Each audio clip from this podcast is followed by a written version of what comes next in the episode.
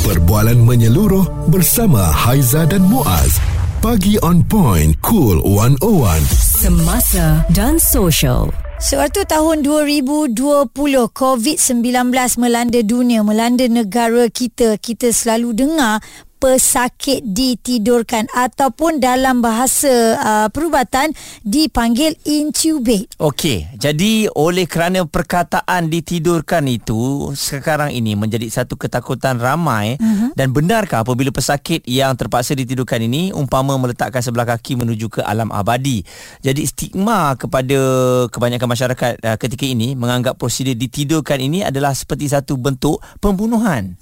Uh-huh. Dan uh, dikongsikan oleh seorang pengguna laman X Helena. Katanya sekiranya kita yakin menolak ditidurkan itu juga satu usaha menyembuhkan penyakit lakukan. Berarti waris boleh menolak seandainya doktor mencadangkan agar pesakit ditidurkan atau dalam bahasa perubatan yang kita sebut tadi intubate. Okey um, ini yang kita nak tahu ni adakah boleh?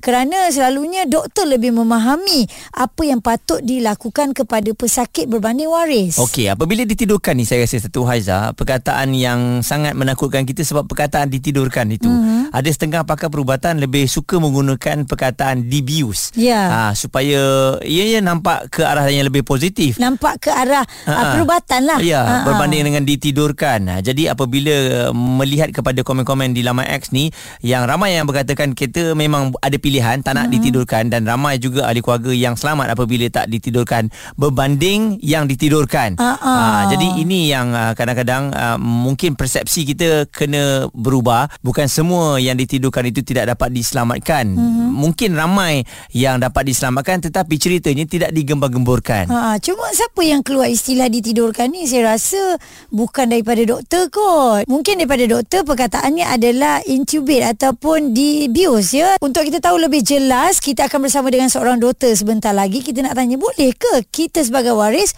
untuk menolak cadangan pesakit di intubate.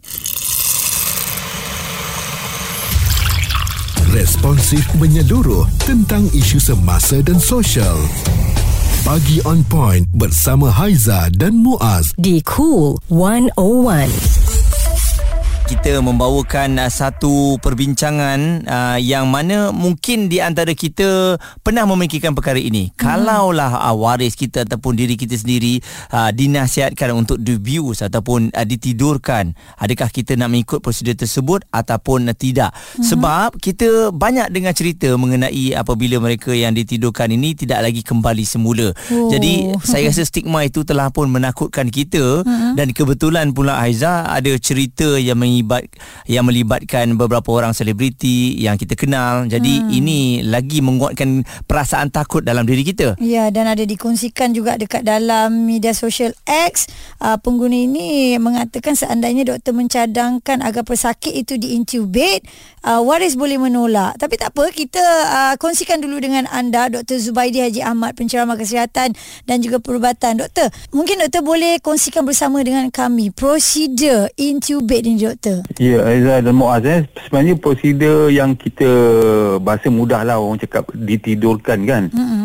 Adapun di intubate ni sebenarnya bukannya prosedur yang baru tau. Dia mm-hmm. telah lama dilakukan bagi pesakit yang uh, doktor dapati bahawa tahap oksigen di dalam tubuh dia agak rendah. Hmm. Uh, jadi saturation oksigen ataupun tahap kepekatan oksigen dalam tubuh yang biasanya yang ataupun yang yang normal adalah lebih daripada 95. Ya. Tetapi kalau katakan kurang daripada itu, selalunya kita akan mula kita akan bagi gas, bagi oksigen lah melalui mask ataupun uh, di di hidung kan. Yang biasa kita Tetapi, tengok tu kan, doktor. Betul. Mm-hmm. Tapi kalau kita dapati bahawa tahap oksigen tu terlalu rendah sangat, yang mana apabila kita bagi oksigen melalui uh, melalui hidung tu tidak mencukupi ataupun tidak tidak uh, respon uh, dengan baik. Maksudnya tidak ada pendekatan eh. Uh, jadi kita terpaksa memberikan oksigen terus ke dalam paru-paru melalui intubation. Mm-mm. iaitu uh, satu tube akan dimasukkan terus ke dalam saluran pernafasan yang ini sebenarnya bukan uh, prosedur yang selesa lah kalau seseorang itu masih lagi sedar. Yeah. jadi uh, nak tak nak terpaksa kita bagi dia bius supaya apabila dimasukkan tube itu pesakit uh, uh, tidak melawan uh, mm-hmm. sebab bila bayangkan kita ada sesuatu benda yang kita kita masukkan ke dalam kita punya tekak kan. Mm kita tak rasa selesa. Betul. jadi terpaksa kita tidurkan dia ataupun kita bagi bius dia supaya uh, prosedur itu mudah dijalankan. Uh, jadi pu- uh, jadi pesakit itu tidaklah orang cakap tu struggle ketika uh, prosedur ini dilakukan. Okey. Dan uh, doktor antara masalah ataupun kemungkinan uh, sebarang uh, perkara boleh berlaku sewaktu ditidurkan tu mengapa doktor? Adakah um, oksigennya boleh turun secara tiba-tiba yang boleh menyebabkan sehingga kehilangan nyawa tu? Ya sebenarnya uh, apa yang dilakukan ini sebenarnya bergantung kepada orang cakap tu respon kepada seseorang tu sendiri. Hmm. Uh, ini sebenarnya adalah satu usaha lah untuk meningkatkan oksigen. Ya. Tetapi kalau sebagai contoh seseorang itu mempunyai masalah uh, orang cakap tu dia tidak tidak respon sendiri. Uh, jadi masalahnya ialah bukan uh, prosedur itu yang memberikan masalah tetapi hmm. Tubuh pesakit itu sendiri tidak respon terhadap uh, prosedur atau pembegalan oksigen terus ke dalam paru-paru itu sendiri. Mm-hmm. Uh, itu yang menyebabkan tahap oksigennya menjadi rendah dia sebab disebabkan dia tidak respon dan akhirnya tak dapat diselamatkan. Dr. Zubaidi Haji Ahmad penceramah kesihatan dan juga perubatan mm-hmm. itu antara penerangan yang telah pun uh, diberikan bukan suka-suka. Saya tertarik kepada perkataan bukan suka-suka ya yeah. sebab kalau difikirkan di hospital ni ramai orang masuk mm-hmm. ya dan apabila mau masuk ni nak ditidurkan tu kan kena penjagaan yang rapi. Yeah. Jadi saya tak rasa pihak hospital ni akan sebenarnya okey yang ni ditidurkan lah Ha, kan yeah. senang sikit kan. Ha, nanti dia, dia tak kacau kerja kita. Saya tak rasa macam tu lah kan? Ya, per, pakar perubatan dia doktor dan sebagainya ni um, mempunyai orang kata tanggungjawab yang Mm-mm. besar ya. Kerana pesakit tu bila dah masuk ke hospital semua adalah tanggungjawab mereka. Katanya prosedur ini memang betul adalah sulit dan perlu masa yang lama. Percayalah ini juga bukan pilihan kami jika ada cara lain. Tetapi uh, ini adalah kalau ini adalah jalan yang terbaik untuk pesakit itu yang perlu kita lakukan ya suara serta informasi semasa dan sosial bersama Haiza dan Muaz. Bagi on point cool 101 pesakit ditidurkan. Itu antara perkara yang paling kita takut kita nak dengar ya. Tapi kalau bi- pergi ke hospital, doktor akan sebut di-intubate. Jadi itu adalah bahasa uh, perubatan. Uh, kita pun dengar macam okey bila dah sampai ke doktor tu bila sebut begitu kita tak adalah takut sangat tapi sebut ditidurkan tu Muaz, Mm-mm. kita akan jadi macam kalau macam tu kita tak naklah pesakit ditidurkan, waris boleh uh, bagi tahu doktor jangan buat. Betul dan ha. ianya dikuatkan lagi apabila ada beberapa perkongsian perkongsian di laman X yang mengatakan kita boleh menolak cadangan untuk nak ditidurkan ataupun tidak sebab ada yang menolak dan akhirnya alhamdulillah masih lagi hidup ahli keluarganya. Jadi perkongsian tersebut mencetuskan tanda tanya lah sama ya. ada cadangan ini sebenarnya memang kita boleh betul-betul tolak mm-hmm. ataupun kena terima bulat-bulat. Cuma saya memikirkan kalau kita nak masukkan ya tiup di dalam badan kita ni kan mm-hmm. anda pernah tengok kan orang yang pernah ditidurkan ini ya. kalaulah tak dibius adakah selesa ataupun tidak ni kan. Ya. Kita ni kalau terbatas batuk sikit pun dah sakit dah ni. Hmm, anda bayangkan ada tube di dalam tekak anda, anda batuk. Waktu anda sedar sebab anda tak nak ditidurkan. Ternyata memang tak selesa langsung lah kan. Sebab ada gangguan Muaz eh. Sakit pun ya juga ya. Okey, kita nak tahu adakah waris boleh tolak cadangan pesakit ditidurkan. Ini perkongsian daripada Dr. Fakrul Razi Zubir, pegawai perubatan. Kalau kita cerita pasal intubated, dia memang hidup dan mati. Kalau anda perlu di intubate, maksudnya anda perlu ditidurkan dengan sedation yang tinggi. Ha, supaya anda tak rasa. Kalau anda sedar sakit. Buat benda tu masukkan tiup ke dalam tekak tu. Lepas tu kita pakai besi untuk kita nak nampak anak tekak saluran tekak saluran pernafasan sakit. Jadi perlu ditidurkan so kalau anda perlu diintubate maksudnya anda perlu oksigen yang sangat tinggi. Okey, dia bukan pilihan dah sebenarnya. Dia dah hidup dan mati.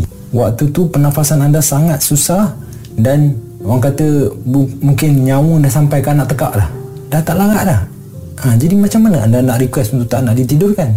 Ha tu dia ya. Bagaimana anda nak request tak ditidurkan sedangkan itu adalah prosedur yang patut dilakukan. Okey, jadi saya rasa dalam keadaan ini memang kita boleh ada perbincangan lah sebab mm-hmm. masih lagi open uh, nak setuju ataupun tidak ya uh, mengikut tahap uh, bagaimana keadaan pesakit itu sendirilah kan. Mm-hmm. Uh, jadi saya rasa dalam keadaan sebegini kadang-kadang kita ni um, apa berada dalam situasi yang sangat genting lah Izzah. Secara tiba-tiba okey kita nak waris ditidurkan. Dalam masa beberapa minit saja anda kena buat keputusan. Nah, itu yang menyukarkan kita kan. Ya, Tadi kita betul. gelak-gelak dengan dia. Mm-mm. Tiba-tiba selang beberapa jam mungkin kemalangan ke tiba-tiba ada sakit ke dia nak ditidurkan. Itu ya saya rasa dalam keadaan kita ni dapat terima ataupun tidak. Ya, nak buat keputusan tu sangat sulit ya Muaz ya. Tetapi anda harus percaya dengan kebolehan doktor. InsyaAllah Allah dah uh, tulis segalanya untuk kita mm-hmm. uh, dan apa yang paling penting kita tetap bergantung pada dia ya untuk mendoakan yang terbaik buat pesakit dan juga untuk sahabat-sahabat kita lah yang mungkin melalui saat sukar di intubate. Betul dan saya setuju kalau yang uh, dibius ataupun ditidurkan ini um, ramai je yang selamat yang masih lagi hidup alhamdulillah kita kongsikanlah benda-benda macam ni supaya menenangkan sikit hati uh, orang ramai ni kan mm-hmm. sebab yang yang elok yang ni tak dikongsikan pun Banyak yang ditakut-takutkan. banyak yang ditakut-takutkan macam uh, pakcik saya alhamdulillah ditidurkan sewaktu hmm. covid dan alhamdulillah dia masih lagi sihat sehingga sekarang Alhamdulillah. Ah, jadi itulah benda-bendanya kan Ya. tapi tak dikongsikan jadi orang tak tahu Maklumlah bila bila uh, intubate tu kadang-kadang ada video yang di-share yang diletakkan dekat laman sosial. Jadi orang yang menengok ni takut Mm-mm. dan situasi tu pula dialami oleh orang terdekat agaknya. Jadi dia jadi macam trauma ya. Betul. Ah okey. Jadi apa yang kita kongsikan ini sedikit sebanyak adalah ilmu ya yang kita tahu tentang intubate atau kita semua panggil ditidurkan. Perbualan menyeluruh bersama Haiza dan Muaz. Pagi on point, cool 101. Semasa dan social.